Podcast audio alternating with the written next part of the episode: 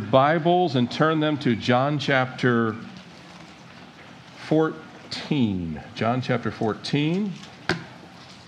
If you're visiting and you don't have a Bible, raise your hand. We're glad to put one in your hand. We're going through the book of John. We're in this upper room discourse here in the 14th chapter, working our way through. We'll pick it up with where we left off. We're starting in verse 12, John chapter 14, starting in verse 12. Most assuredly, I say to you, he who believes in me, the works that I do, he will do also.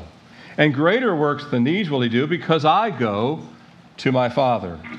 And whatever you ask in my name, that I will do, that the Father may be glorified in the Son. If you ask anything in my name, I will do it. If you love me, keep my commandments. And I will pray the Father, and he will give you another helper, that he may abide with you forever, the Spirit of truth, whom the world cannot receive, because it neither sees him nor knows him. But you know him, for he dwells with you and will be in you. I will not leave you orphans, I will come to you. Let's pray again. Father, I ask, Lord, that your spirit, the spirit that we're reading about in this text, would just fall afresh upon this place. Fall afresh upon me. I need your strength. I need your wisdom. I need your peace, your power, uh, Lord, your joy. Uh, Lord, I need your insights. Uh, we need all of us, Lord, to have soft hearts, open ears, and Lord, a willingness to draw nearer to you. Lord, I pray that you'd speak to each and every person, myself included, those online, those out in the courtyard, in the fellowship hall, here in this sanctuary, Lord. Draw us nearer to Jesus and conform us to your image here this morning. It's in your name that we pray. Amen. If you were here with us last week, you'll recall that the scene and the setting has not changed. It is Jesus and the 11. The 12 minus Judas, they are still in the upper room. The disciples are still troubled. They are still perplexed about Jesus leaving. And while Jesus continues his discourse, his teaching, and his encouragement, the scene hasn't changed, but Jesus has spoken a succession of new revelations intended for the disciples' immediate comfort and for their courage which they're going to need even more in the hours to come, but also for their future role as apostles. Um, they will be given the responsibility of teaching these doctrines that Jesus has given them. Jesus has just told them about his Father's house, which we understand to be where? Heaven. And there's many mansions there and after he leaves, he will be personally preparing a place for each of them and later bringing them to himself.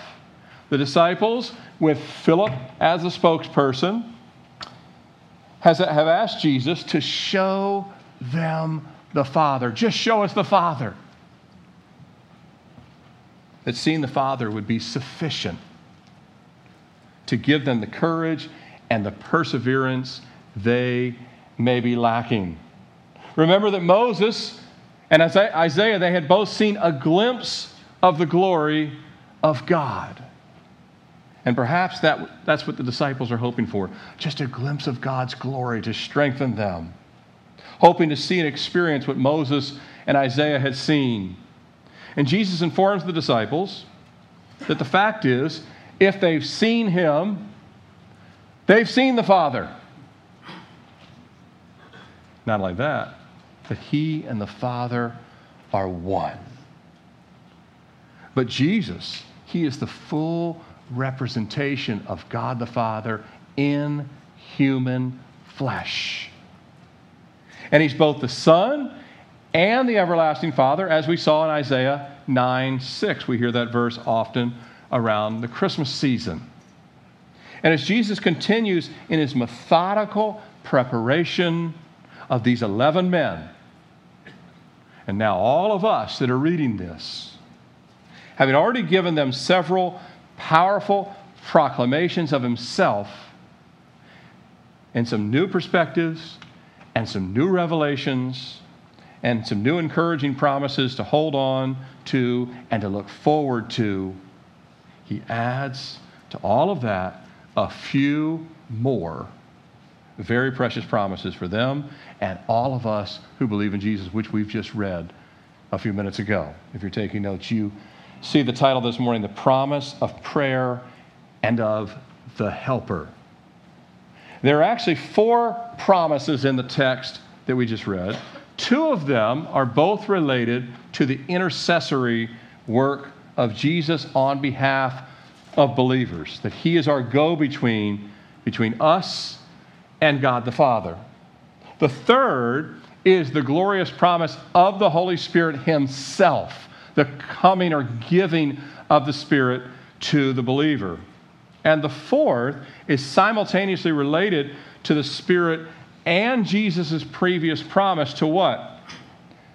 To come and take them, all of us, to the Father's house. I told you I'm glad that I was born in America. I don't know why God had me born in Annapolis, Maryland, 1969. Into this country. I could have been born anywhere in the world. I appreciate the freedoms, but this country is not my home. How about you? Matter of fact, I feel more. I was, listen, I was uh, listening to a message from another pastor and talking about being aliens and strangers in this world. And the longer I live here, I feel like a stranger in my own country because this isn't our home. Jesus said, This is not where we're going to spend eternity. Your house will be with my house. And he's promised them that till they get there, we'll have the Holy Spirit to help us weather anything and everything. And so we'll look at these things this morning. Turn your attention back to verse 12. He says, Most assuredly I say to you, he who believes in me, the works that I do, he will do also. And greater works than these he will do, because I go to the Father. Most assuredly, it starts out. Some of your Bible versions may say, verily, verily. Some of your translations may say, truly, truly. But mine starts out, most assuredly, I'm in the New King James, which is the most holy version. I'm just kidding. Um, just, just a joke. The New King James. I didn't even say the King James. I didn't know these and thous this morning, but um, nevertheless, uh, it could just as easily read assuredly, assuredly. It's the same Greek word. In other words, I'm saying that uh, these words, each of them in the Greek, is the word amen or amen, depending how you say it. And we've talked about this before. Amen is essentially the same word with the same meaning in virtually every language on planet Earth. It's always agreed to as meaning true and faithful. That's why people, if they agree with you, they say, Amen. That's true. I agree. That's a faithful statement. Doesn't matter the language around the world, it always means true and faithful. But amen at the beginning of a statement or discourse in Scripture, it means surely or truly. And amen at the end of a statement in Scripture or a prayer, it means so be it, may it be fulfilled. The beauty of Jesus saying, Amen, amen, verily, verily, truly, truly, is that whatever Jesus says, and if he says an amen, it's always truly, and it's also always so be it. In 1 Corinthians 1:20, we see this passage, for all the promises of God in him are yes and amen. That's powerful enough that all the promises of God are surely, truly, let it be settled, faithful. But then we see in Revelation 3:14 something even more magnificent. These things says the amen. Might want to be careful how you use the word amen when you find out it's one of Jesus' names. These things says the amen, the faithful and true witness the beginning of the creation of God. So we understand that Jesus is the Amen. Not only does he say, Verily, verily, Amen, Amen, he is the Amen. Just as Jesus is the way, the truth, the life, which we read about in this same 14th chapter, he's also the Amen. The perpetual truly, the so be it, and all that he says and all that he is. We can all make promises. If I asked you to raise your hand, how many of you made a promise this year and didn't keep it?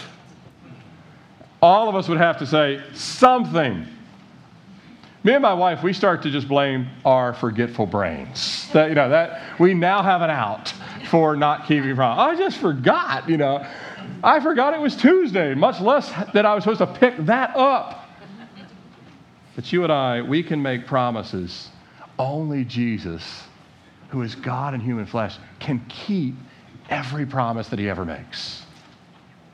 Never, not a single failed promise. And only Jesus would know to make these promises. Only He would say, I'm going to send a helper. Only He would say, I'm not going to leave you as orphans. Only He would know to make these promises. Why? Because they're coming directly from the throne of God through the Son. And they're only coming, these promises are only coming to the disciples that have trusted in the Son for salvation. Remember, by way of reminder, and those of you that are visiting here today, remember this upper room discourse. Jesus gathered with the 11, Judas has left the room by design. There could be no one left in the room except for believers in Jesus, those who are truly saved. They had faith in Christ. This is a believers only meeting there in the upper room.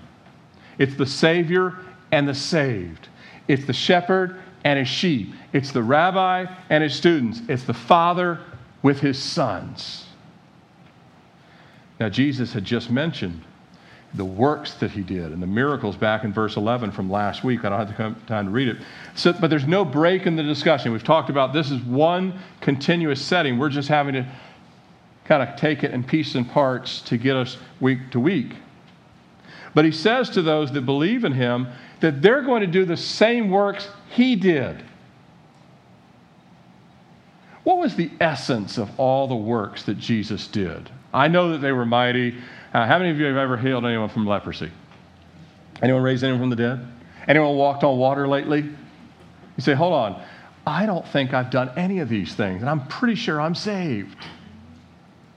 What was the essence of all the works Jesus did? Here's the essence of all the works that he did. Because some of them weren't miraculous, some of them were just compassionate, or a word, or a loving look at someone. But they were still the works of God. So the essence of all the works that Jesus did were that they were always and all of them the will of the Father.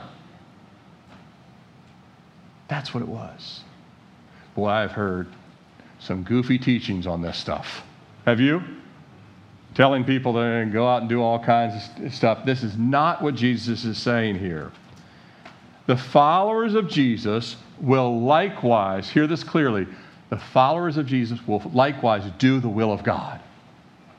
That's the, that's the essence of the works of Jesus, that they were the will of God. The fact that his are powerful and ours aren't is not relevant. The question are they the works of God? Are they the will of God?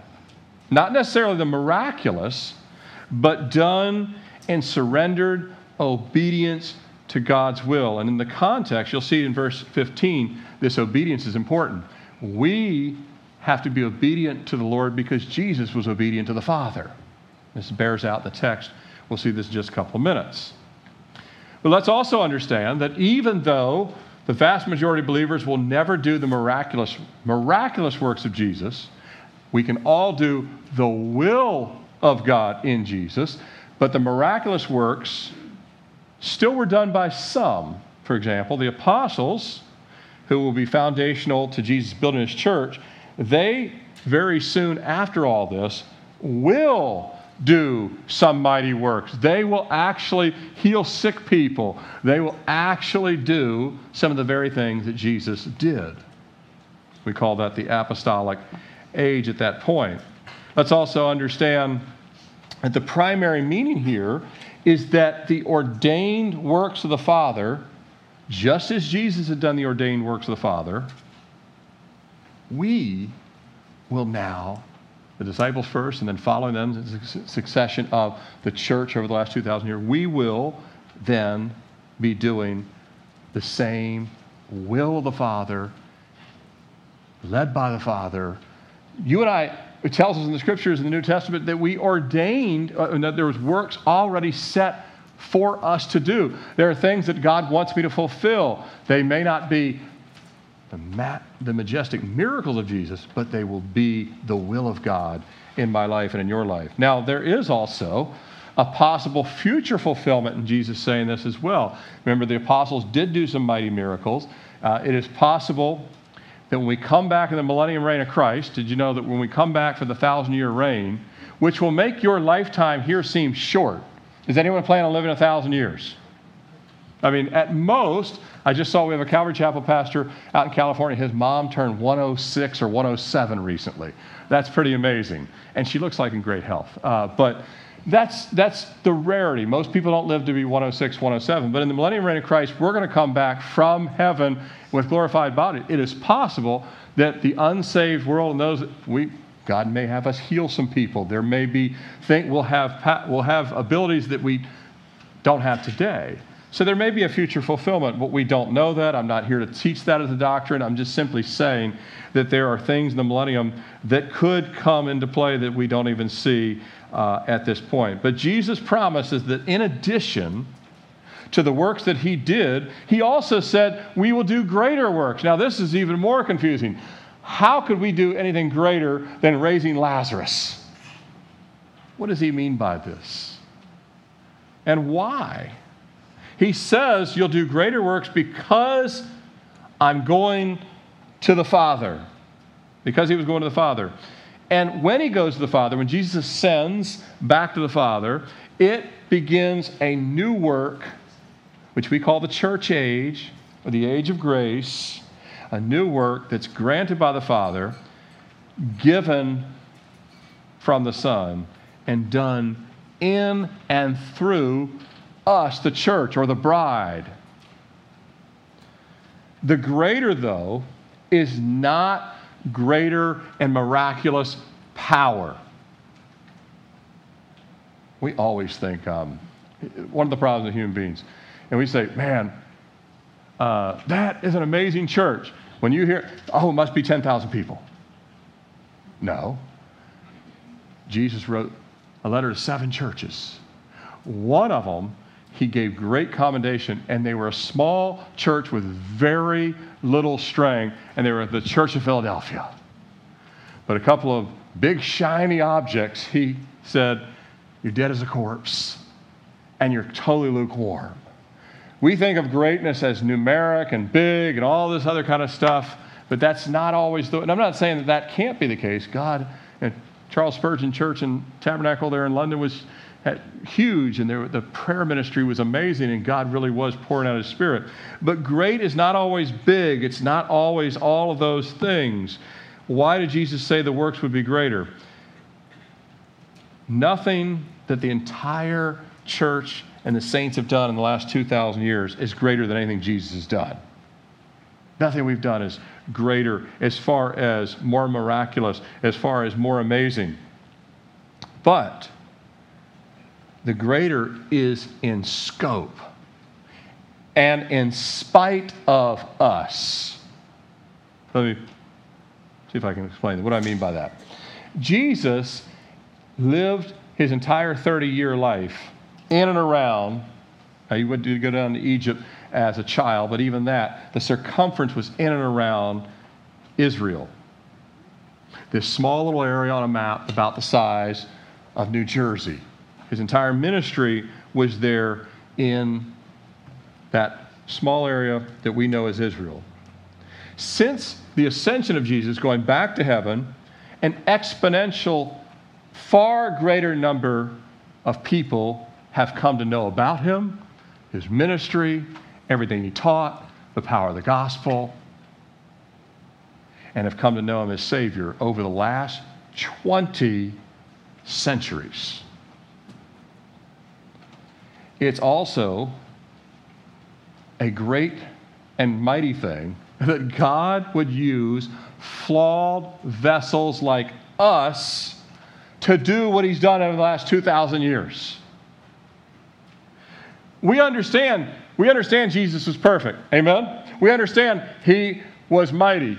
We understand he was flawless. We understand he could do miracles. We can't do any of those things. And Jesus says, And I go back to my Father, I'm going to leave this in your hands, and you're going to do, it's going to be greater because, in spite of how incompetent you all are, and no ability, and you're just dust and ashes, I'm going to do all this. I'm going to breathe it through the church. And the greater is in scope and the number of people that have been touched and the many, many souls that have been saved, not that we did greater miracles. But it is greater and it fans out and it's now reverberating over these last 2,000 years. But all this would happen because Jesus would return to the Father and he would initiate this age of grace and the gospel, which we're now in and still in until Jesus comes to rapture the church. And all this is carried forth by Jesus' spiritual offspring, which starts with the apostles and the other disciples that were saved at that time and carries forward all the way to us. Look at verse 13 as we move forward. And whatever you ask in my name, that I will do, that the Father may be glorified in the Son. Now, Jesus had already taught the disciples that when they are to pray, they are to pray, you know this passage, Our Father. Hallowed be the name. Our Father. He had already taught them to pray that they're praying to the Father that their prayers were going to the Father, but he's letting them know, he's reminding them that, as he said in this same upper room discourse, he is the way. Not only the way to salvation, but the way to the Father in our prayer life. He's the door, He's the access to the Father, He's the access to the throne room of grace. And using His name does not work for anyone or just anyone's prayers despite, you know, a lot of people uh, you'll see on social media, you're in my prayers, but I thought you're an atheist, you know, that kind of thing, right? Everybody says it. It's just a phrase of speech now. But to use the name, he says, You will, and whatever you ask in my name, there in verse 13, to use his name is reserved for his children his sheep. The world is free to use the name of Jesus in any way they want, and they like to sometimes use it as a swear word at, to their own peril. God will give them the option to abuse the name if they choose to, but everyone will answer for that someday. Amen? Those of us who know him, we don't want to misuse his name. Those that know him, we know the power of his name. We know the purifying work of his name. His name both releases and also restricts. It sets people free, but it also will bind. We know that we can come to Jesus with everything, but not just anything. What do you mean by that? What do you mean we can come to him everything, but not just anything? In other words, to use his name is to invoke his character. So we, and we wouldn't want to pray a prayer like this Lord, give me all the stuff I want. Give me anything I want. That's not the character of Christ, is it? No. But if we prayed, Lord, make me humble and willing to serve, that is the character of Jesus. Make me humble, willing to serve, willing to be poured out. D.L. Moody said this. He said, In true prayer, there will be submission.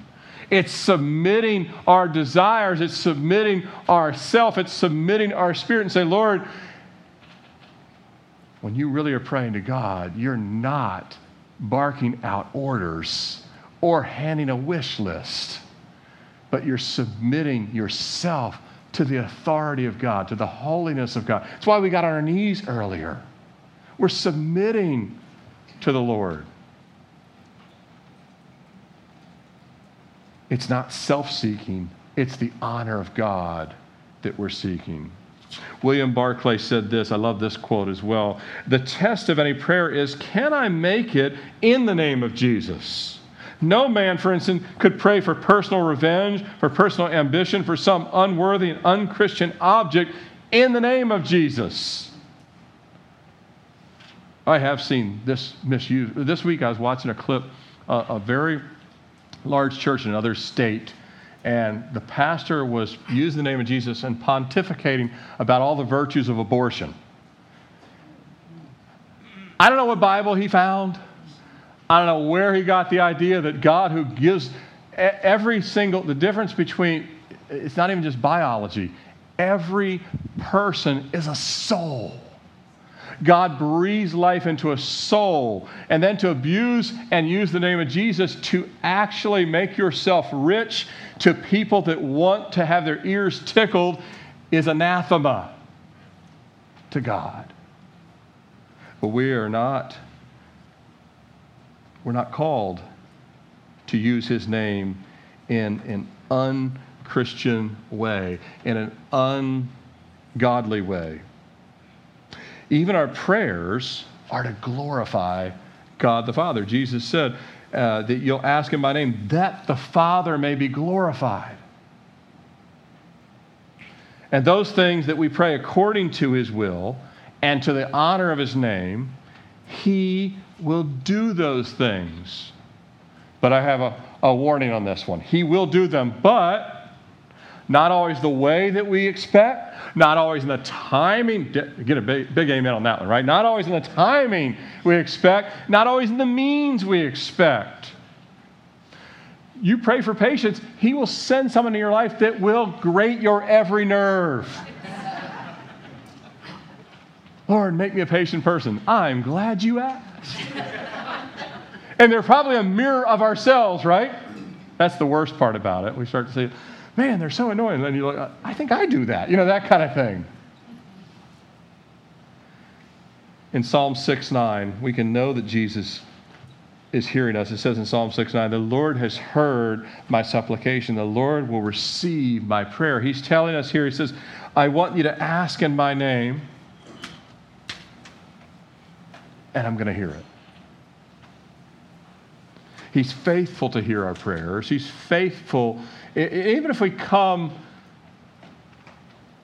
a little bit amiss, but our heart's in the right place. Because we sometimes get things wrong just with our humanity. It's not always like that we have a bad motive. Sometimes we just have a skewed perspective because we, we, we don't see all the facts the way God sees them. And let's face it, sometimes we come and our prayers are very weak because we're not praying with much faith and we don't even feel like we have much in the way of faith. It feels very weak. The disciples could relate. They're still they're in the presence of Jesus and they're still troubled and perplexed right here. But I love this passage as well. 2 Timothy 2:13, if we are faithless, he remains faithful. He cannot deny himself. You know, those times where like, Lord, I had no faith whatsoever. He's like, but I did. But I kept you from going, you know, way off the rails. Instead, you just had a bad day. I kept you just skimming your knees instead of actually breaking both legs. I'm talking about a, a spiritual metaphor, if you will. But he wants us to ignore how we feel. Your feelings are not your feelings are not a great indicator of anything. The Word of God overrides our feelings. And Jesus is telling us, I want you to ignore how you feel and ask me and seek me with all of our hearts. Look at verse 14. And if you ask anything in my name, I will do it. Here, Jesus repeats the second time in a row, he says, Ask me in my name, and I will do it. Twice in a row. It's another verily, verily, if you will. Uh, he's emphasizing here the added emphasis is that we, the family of God, we've been brought into a what? Relationship. And he's saying, I want you to ask me. I'm imploring you to ask me. We've been brought into a relation, one of communion and communication because communion and communication go hand in hand. If we are in unity with God, we will be talking with the Lord and He will be talking to us. we are all, all, all of us called to a prayer life. Every, if you're born again, you're called to a prayer life. Say, well, uh, other people do all the praying. I do, um, you know, I do the singing. Or I do uh, the talking. Or I do the teaching. No, everyone is called to a prayer life, to be in communion with God and in communication with the Lord to the Father through Jesus the Son. And Jesus is exhorting the disciples to walk in fellowship. And the asking, say you're asking the Lord for things that are according to the will of God, the asking is now natural through the fact that our adoption was supernatural.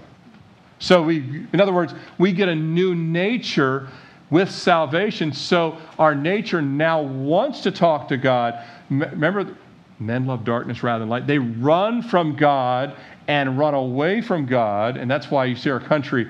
They are fine with anything until you talk about start talking about what God says and what Jesus says, and then they, they don't want to hear it. Why? Because mankind resists that relationship with God. But once you've been adopted through a supernatural work of uh, salvation, then it becomes natural, in the sense, the new nature, to talk to God, to ask God, Lord, make me more like Jesus. Help me to die to these things. Help me to do these things that you've called me to do. Look at verse 15. If you love me, keep my commandments. Yep, he threw that in there. If you love me, keep my commandments. I mentioned earlier the context of obedience, that Jesus was obedient to the will of the Father. Therefore, it will follow that we'll have to be obedient to the Son.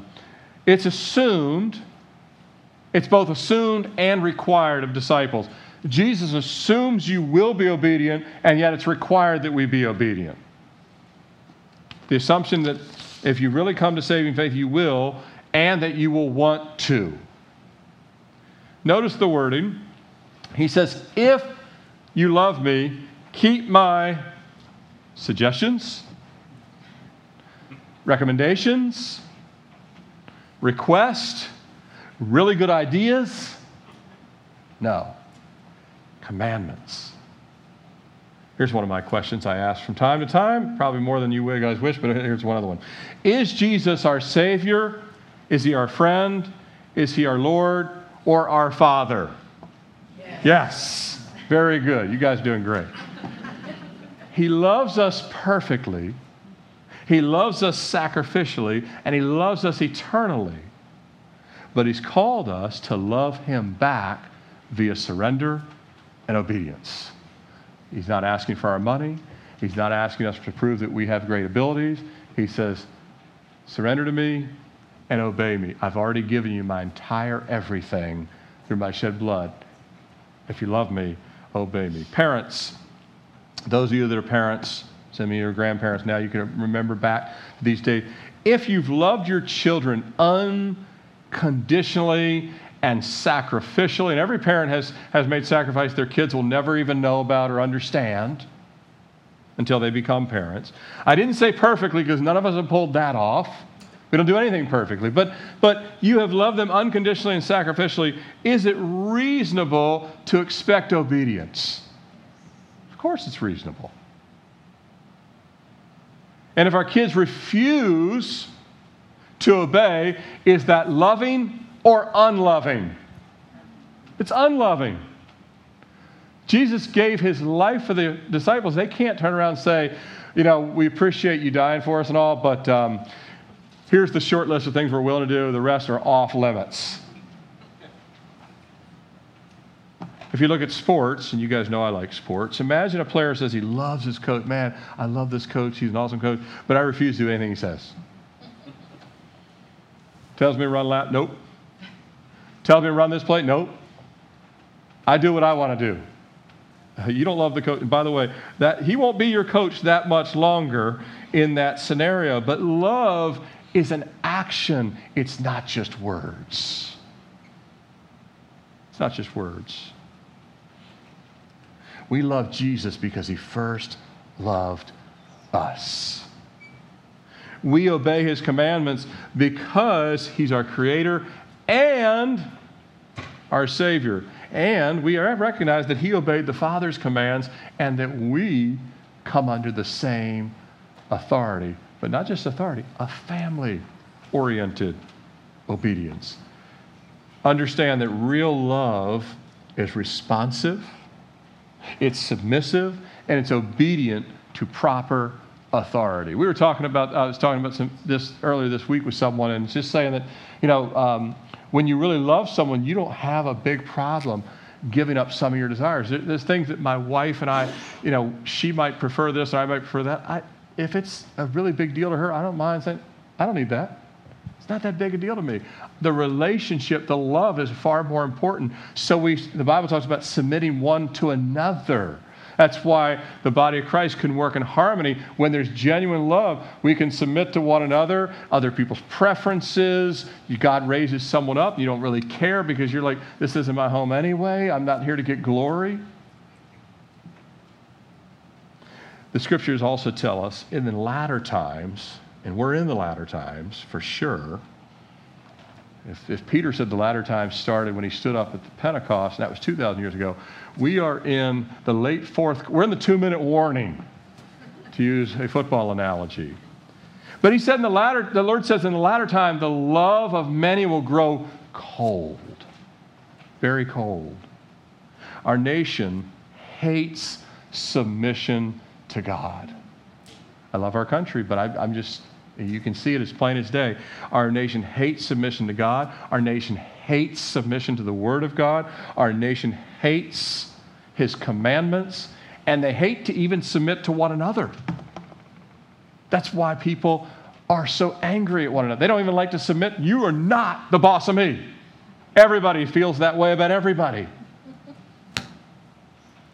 And selfishness always leads to hate and rage it leads to Cain killing Abel. Way back then, doesn't change all the way to our time. But the love of God and obedience to God is the opposite. It leads to life, it leads to peace, it leads to His grace, and it leads to His help. Look at verse 16. And I will pray the Father, and He will give you another helper, that He may abide with you forever. Here, Jesus makes a promise of divine help that I lived the first 25 years of my life without. And those of you that you remember your before Christ days, you didn't have the helper. You were the helper. You would help yourself or, or do the best you could. I would never want to go back to my life before the help that God's given. If you're born again, I would hope that you would agree with that. Jesus says, I'll not only guarantee to help you, but I'll send another helper to be with you. Jesus has been the disciples' helper these last three years, these three years in the ministry. He has been their everything. He's been with them night and day. He has been there to provide for them, to lead them, to guide them, to counsel them. But he promises to send them another helper. Who could, who could, who could possibly replace Jesus? whoever he sends has to be equal to himself. Amen? Who could replace Jesus? Another person? Not hardly. And Jesus, he said he was leaving, but he was going to send someone who would remain with them, not just for the rest of their lives, but he says, look at verse 16 again. He says, that he will abide with you forever, all eternity. If the disciples had believed in Jesus, and they had, if they had chosen him back, and they had, and they were now willing to walk in fellowship and relationship and obedience, and they were, Jesus is promising them because you've accepted this relationship with me by faith, I am promising to send you a powerful help in your life equal to myself.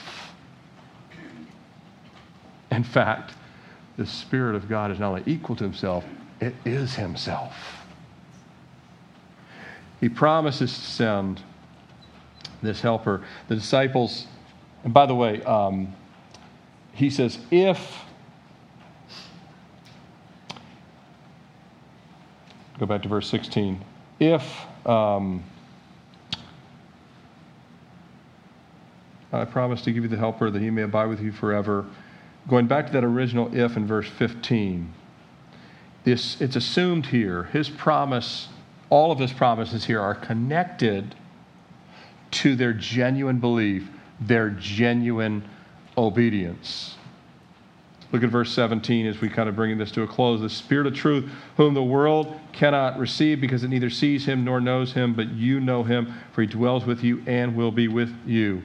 We don't have to wonder who the helper is, capital H in most of your Bibles, because Jesus defines the helper by telling the disciples that the helper is none other than the Spirit of truth. If you look on the screen, the Spirit of truth is the Holy Spirit Himself, the third member of the Trinity God the Father, God the Son, God the Holy Spirit. Just some of the names of the Holy Spirit I put up on the screen. There are many more names of the Holy Spirit than the ones that I have on the screen, but these are some of the ones that you may see the Spirit of God, the Spirit of Christ, the eternal Spirit, the Spirit of glory, the advocate. These are just some of the Holy Spirit's names. He's not a less than God the Father and God the Son.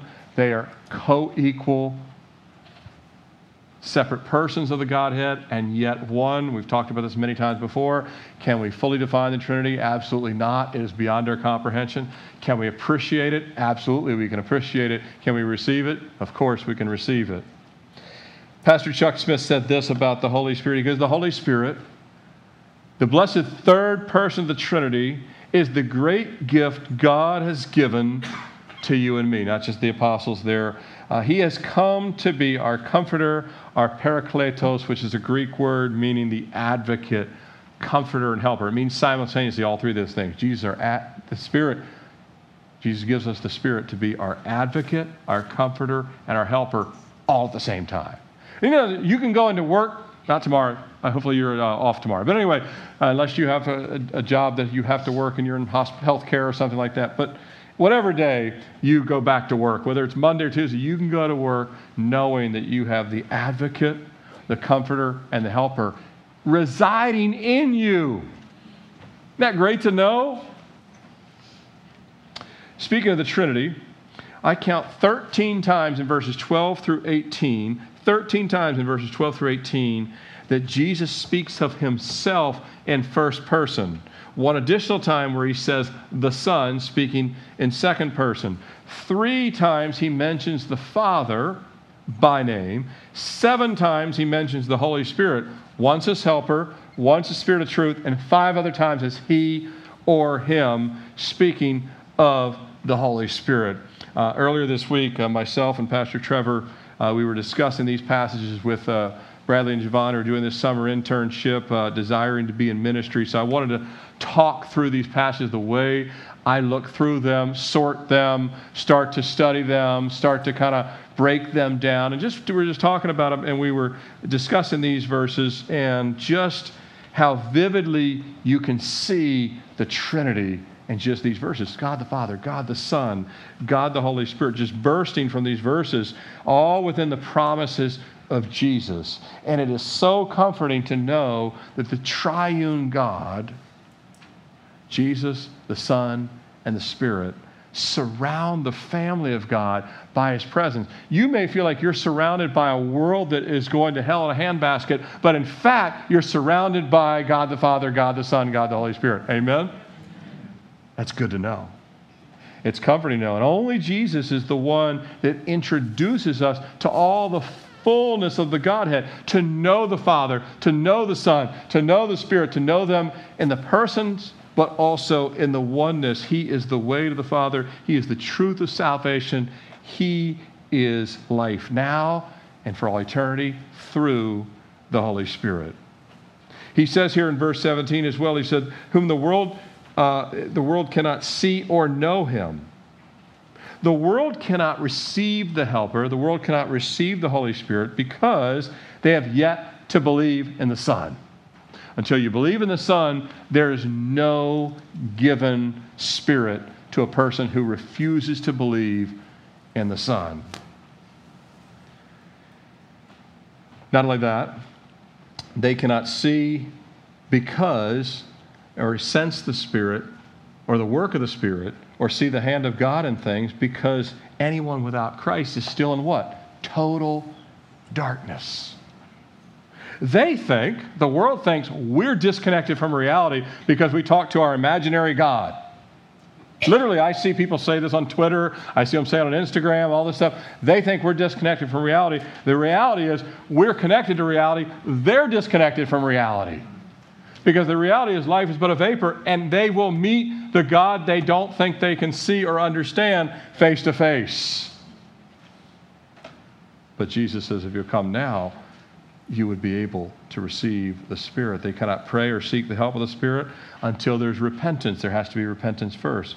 But we, and this is totally foreign to the disciples at the time, we have the Spirit. Jesus said He not only be with, will be with you, but in you. In the Old Testament, they saw the Spirit would come upon people, come upon Samson, right? Spirit comes upon Samson. He can rip lions. He can, rip, he can carry half the gate or half the walls of the city. The Spirit would come upon, but God is, Jesus is saying, no, no, I'm doing something totally new. I'm going to have the Spirit live in you. This would have been foreign to the disciples. It tells us in 2 Corinthians 1.22, who also has sealed us and given us the Holy Spirit, who has sealed us and given us the Spirit in our what? In our hearts as a guarantee. The Holy Spirit now lives inside of me. The power of the triune God lives inside of those who have received the Son as Lord and Savior. What an amazing thing. We can live with confidence and courage by the Spirit. There is a great confidence. Once you know that the Lord lives in you, you have a great confidence that your salvation is secure. And once you start walking in the Holy Spirit, you have a courage that's impossible unless you walk in the Spirit. Last verse, verse 18, and we'll bring it to a close. I will not leave you orphans, I will come to you. It's true that Jesus is leaving soon. He's already told them that. That's why they're troubled in the first place. He is going to be leaving. But he's not like a derelict father in the modern age. He will not abandon his own, will he? He says, I'll be leaving, but my spirit will be coming immediately to you. That third person of the Trinity, that co equal he will live inside of you. So, yes, I will be leaving, but it doesn't just stop with that. Not only will I immediately send you the Spirit, the Helper, so you're not an orphan, that I am living inside of you, not walking around the shores of Galilee anymore, living inside of you, but he had already said, I'm going to come back and receive you. And the Spirit will stay in us for all eternity. So we now have the Spirit to walk in and through this world with the Lord until we walk up into heaven, into the clouds, to meet Him in the clouds, to be with Him forever. I told the first service uh, how many times I will be walking or praying, I will look up into the clouds. I'm like, Lord, I'll be meeting you there soon. But I already have in my heart right now. How about you? That I already have the Spirit of God to walk with, but it's that future home. I'm no longer an orphan. We're a, you've been saved, you've already been adopted into the family of God. The only thing we're waiting now on is our permanent residence. We have the Spirit living in us now, and we're just waiting on that. And all of this, all of this is done. When our course is done, all of this is done in His name, by His Spirit, with His help, if we belong to Him. Let's close in prayer. Father, we come before you once again, and Jesus, we are so grateful that you not only promised the Spirit, but you immediately gave the Spirit.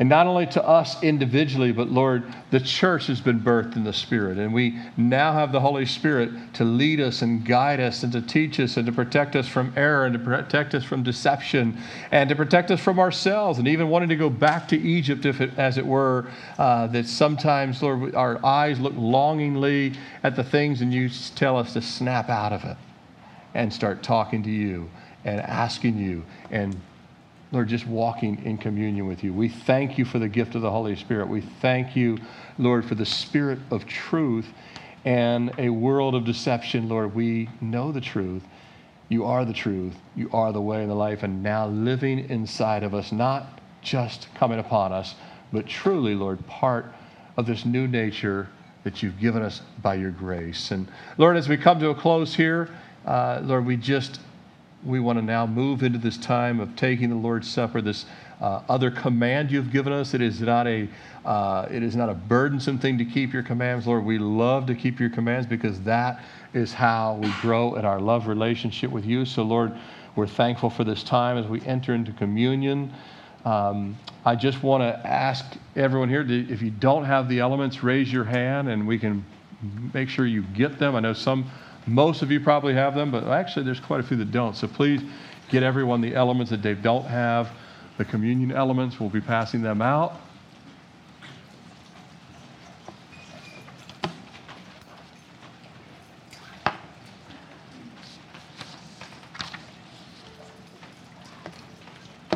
At the end of the service, if you need prayer for anything or you don't know Jesus as your Lord and Savior and you want to talk to us personally about it, we'll have some folks in the corner over here. Uh, just as I mentioned, the upper room discourse was for believers. The taking of the Lord's Supper is really for believers as well. It's something that God, uh, we know that in this same upper room setting is where Jesus took the Passover meal and he explained how that Passover meal was his body and his blood given for those that would believe on him and, and uh, believe on him for salvation through faith in Christ. And so, this, just as the upper room discourse was for believers, Judas had to leave the room, and, and then uh, Jesus is uh, continuing on to teach uh, these things that we take. I mean, there's people that can kind of look at it, oh, it's just some kind of like, um, you know, Christian thing y'all do. Take, no, no, no. It's a very sacred thing and something that we're called to do in remembrance. This is one of the commands. We're, this is a great way for all of us to realign our obedience right here at the middle of the year, the 3rd of July, to say, Lord, even as we take these elements, it's also me resurrendering. The Bible talks about uh, um, Romans chapter 12 to present ourselves as living sacrifices, resurrendering in our obedience to Christ. Say, Lord, we're taking these elements not as a ritual, but as a remembrance and a rededication of ourselves to, Lord, we love you, and because we love you, it's because you first loved us, and we want to love you back through obedience and surrender. So, Jesus knows that by nature, uh, we, our flesh is very forgetful. He knows that by later this afternoon or by tomorrow, you may consider a cheeseburger greater than the gospel for a momentary lapse of sanity in your mind. But it's not, right? I mean, because we, we, we get, we, we can leave the presence of God and be back in the temporal in a matter of seconds, microseconds, in fact. We can be distracted by something in a New York minute. But that's why he said, as the church, until he returns, keep taking the Lord's Supper. Keep, get, keep going back to that night. Keep going back to that time. Keep going back. Keep going back. Keep going back. And we don't backslide ever. We're not called to. We do. But if we don't, we're not called to do that. But we are called to look back at the cross on a regular basis and what Jesus has done for us. And, and the taking of it, as I mentioned, this is part of our obedience, that, that we do these things in remembrance of Him, that we're going to remember this and we're going to take it as often, uh, at least enough that it stays fresh in our minds. And so we, we try and do it the first Sunday of each month and remember what the Lord has done for us. But let me pray and then we'll take these elements together. Jesus, we do want to remember we know that even when we get to heaven, your hands and feet will still be nail scarred. For all eternity, that will be a testament for us to remember. Even in heaven, where we won't even have sin anymore, you don't want us to forget the cross. You don't want us to forget your sacrifice. There'll be the marriage supper of the Lamb, which will be the, the fulfillment of this meal in your presence. You said you wouldn't even touch the fruit of the vine until that time, but Lord, there'll be that perpetual remembrance through the scars, through the feast, that we will always treasure that you saved us by grace, not of works, lest any man should boast. Lord, thank you for so great a salvation. We couldn't earn it, we couldn't keep it, but Lord, you keep us, and Lord, we just want to resurrender our obedience to you, our commitment to you, our lives to you. We take these elements, Lord, not in some ritual, but Lord, truly in a relationship, in a remembrance of all that you've done for us. We ask, Lord, that you would wash us and cleanse us. And we just want to say thank you. Thank you for dying for us. No one would ever do these things for us. And even if they could, they couldn't save us, but you did. And now you've given us your spirit, and we just say thank you, thank you, thank you. And he took bread and gave thanks and broke it and gave it to them, saying, This is my body, which is given for you. Do this in remembrance of me. Let's take of the bread. Likewise, also, he took the cup after supper, saying, This cup is the new covenant in my blood, which is shed for you. Let's take of the cup.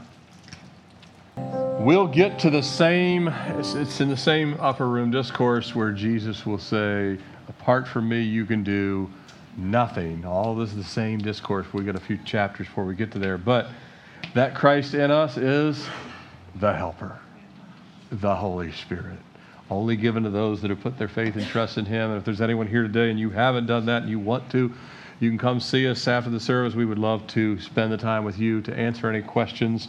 D.L. Moody used to say more people got saved in the inquiry room than, than even uh, the altar call. So uh, both are important, but uh, we'll have that opportunity if you need prayer for anything. Uh, if you need any information, we have the informo- information booth back open. It's the little thing on wheels out there. You can't miss it out there to the left. If you're visiting, you have questions, we'd love to answer those too, get to know you. Uh, but thank you for uh, being here today and just an opportunity for us to reflect on all that Jesus has done for us. Let's close in prayer. Father, we thank you for your goodness and your grace bestowed upon us. Uh, Lord, salvation and now the indwelling of the Holy Spirit. Lord, we pray that it, as we go throughout this week, we'd walk in relationship with you, uh, talking to you, asking you those things which are the nature and character of Jesus, Lord. Refine our requests. And Lord, uh, that you would conform us to your image, uh, your patience, your boldness, your perseverance, Lord, your compassion. All of those things would take place in us as you uh, just build in us the work of Christ. And Lord, we pray that you would uh, bring a lost and dying world to saving faith. Use us this week as your lights and your witnesses. We pray for our nation. We'll be celebrating today and tomorrow. We're thankful for the freedoms, but we pray that these freedoms would be used to serve you, not used to rebel against you. And may the Lord bless you and keep you. The Lord make his face shine upon you and be gracious to you. The Lord lift up his countenance upon you and give you peace. In Jesus' name we pray. Amen.